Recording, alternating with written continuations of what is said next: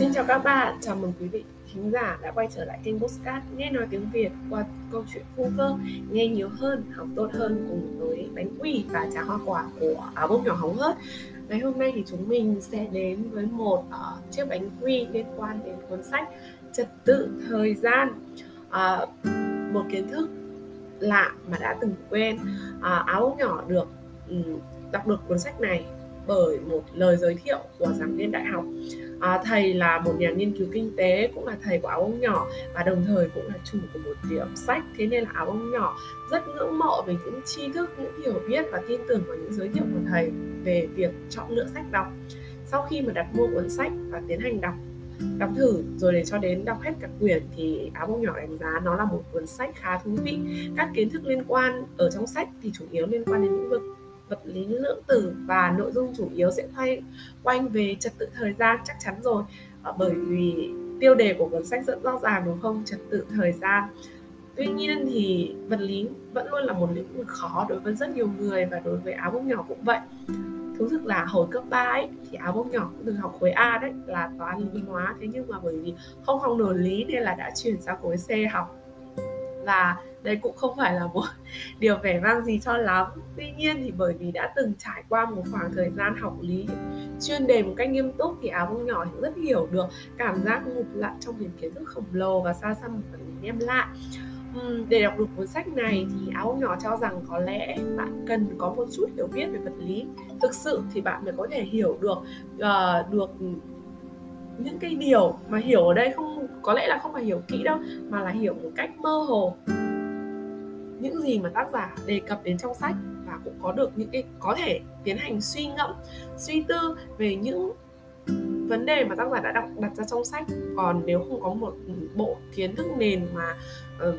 cầm một cuốn sách này đọc thì có thể là hơi choáng và bối rối với những gì mà cuốn sách đề cập tới. Ví dụ như là áo nhỏ sẽ không thể nào mà lôi hết nội dung trong sách ra để nói rõ ràng được bởi vì áo bông nhỏ cũng phải khẳng định một điều là không phải điều gì mà tác giả biết biết trong sách áo bông nhỏ cũng hiểu hoàn toàn đâu. Nhưng ở đây thì áo bông nhỏ sẽ lấy ví dụ một vài điểm mà tác giả đã nói ra ở trong sách để chúng ta cùng bàn luận này tham khảo là để cho bạn có thể hiểu hơn về cuốn sách và để quyết định xem là mình có nên đặt mua nó hay không nhá. À, đầu tiên là nói về trong sách thì tác giả có đề cập đến việc thời gian có sự chênh lệch khác nhau ở các điểm khác nhau trên trái đất hoặc là ở cùng uh, ở cùng một địa điểm nhưng mà có độ cao khác nhau hoặc là trên cùng một cơ thể con người. À, ví dụ như là thời gian của người đồng bằng người sống ở đồng bằng ấy và người sống ở miền núi sẽ khác nhau khiến cho chúng ta cảm giác là um,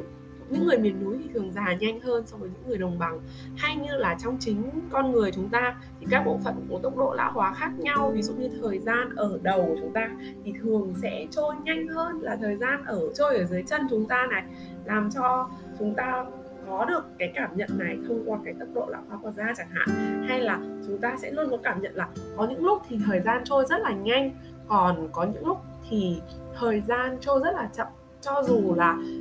một ngày cũng chỉ có 24 giờ mà thôi, đúng không nào? Cái cảm nhận rằng là lúc thời gian trôi nhanh, lúc thời gian trôi chậm thì ắt hẳn là ai cũng trải qua rồi. Nhất là khi chúng ta đang chờ đợi một điều gì đó hoặc là chúng ta đã đắm chìm trong một điều gì đó mà không để ý rằng là thời gian đã chi âm đã trôi qua. Điều này được tác giả lý giải rằng là nó có liên quan đến một kiến thức cơ bản mà chúng ta đã được, chúng ta cần biết trong môn học vật lý và áo bông nhỏ thì cho rằng là nếu bạn đã học qua lý lớp 10 ít nhất là học ừ, học phổ thông đó thì bạn sẽ hiểu được nó liên quan đến vấn đề chọn hệ quy chiếu và góc tọa độ. À, những cái vấn đề mà liên quan đến chọn hệ quy chiếu và góc tọa độ thì là một kiến thức cơ bản mà chúng ta cần phải biết khi giải một bài toán liên quan đến chuyển động. Các bài toán liên quan đến chuyển động mà thời gian ví dụ như là một vật này chuyển động trong một uh, thời gian nhất định trong một con đường có hướng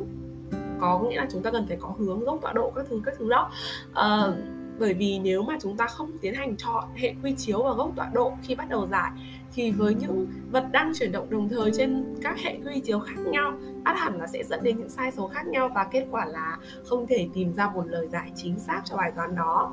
À, hơn nữa thì cuốn sách này của chúng ta nó cũng sẽ mang lại những cái kiến thức thú vị về bản chất thời gian. À, giống như là ở trong sách tác giả có bàn đến uh, một cái thế giới có không có thời gian đó là một khoảng không bên ngoài trái đất. Tác giả có nói là nơi mà thời gian nơi mà con người ấy không thể biết được thời gian trôi đi như thế nào thì thực tế là vạn vật vẫn bắt đầu uh, bắt đầu và phát triển và có lẽ cũng là tuần hoàn. Vì vậy uh, khái vì vậy mà khái niệm về thời gian của những người sống ở mặt trăng sẽ khác so với khái niệm thời gian của những người sống ở trái đất. Bởi vì là có thể chúng ta nếu nếu chúng ta nhìn vào khoảng không gian và cách uh, cách nhau bằng những năm ánh sáng nhất định thì ví dụ như là một ở hành một hành tinh cách trái đất hai năm ánh sáng thì uh, khi mà chúng ta à, một vật chúng ta nhìn được từ trái đất nó như thế nào thì thực tế là nó đã xảy ra từ hai năm trước rồi chẳng hạn và để có thể hiểu biết sâu hơn về các vấn đề này và bạn đã cảm thấy rằng là định nghĩa và khái niệm thời gian là một cái gì đó rất hấp dẫn, thì bạn có thể bắt đầu suy nghĩ về việc đặt mua cuốn sách này và trải nghiệm ngay thôi nhé. Còn điều cuối cùng, áo ông nhỏ muốn chia sẻ với các bạn đó là sau khi đọc xong cuốn sách này thì mình đã phát hiện ra rằng là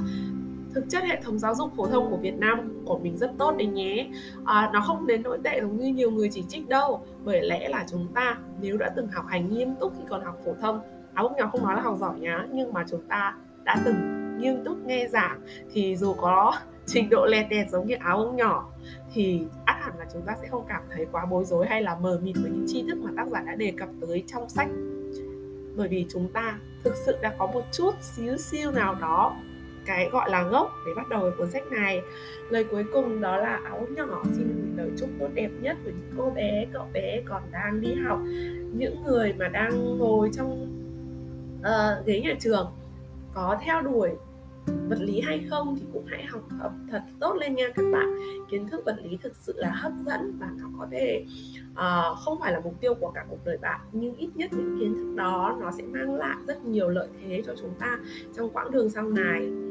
chỉ là trong những câu chuyện tri thức những câu chuyện mà chúng ta có thể bàn luận với nhau trong những thời gian rảnh rỗi để nâng cao thêm kỹ năng vốn hiểu biết sống của chúng ta. Và câu cuối cùng thực sự đây là câu cuối cùng rồi đó bởi vì áo bông nhỏ tự nhiên nhớ ra được một câu nói khi mà áo bông nhỏ còn học chuyên đề lý cùng các bạn. Cô giáo vật lý của áo bông nhỏ có nói rằng lấp lánh từ xa không phải là vàng mà đó là tri thức. Chúc các bạn đều có thể uh, thu nạp cho mình thật nhiều tri thức bổ ích trong cuộc sống này các bạn nhé. Cảm ơn bạn đã lắng nghe podcast của áo bông nhỏ. Để theo dõi nhiều hơn những ờ, bài viết và chia sẻ của áo bông nhỏ thì các bạn hãy theo dõi uh, fanpage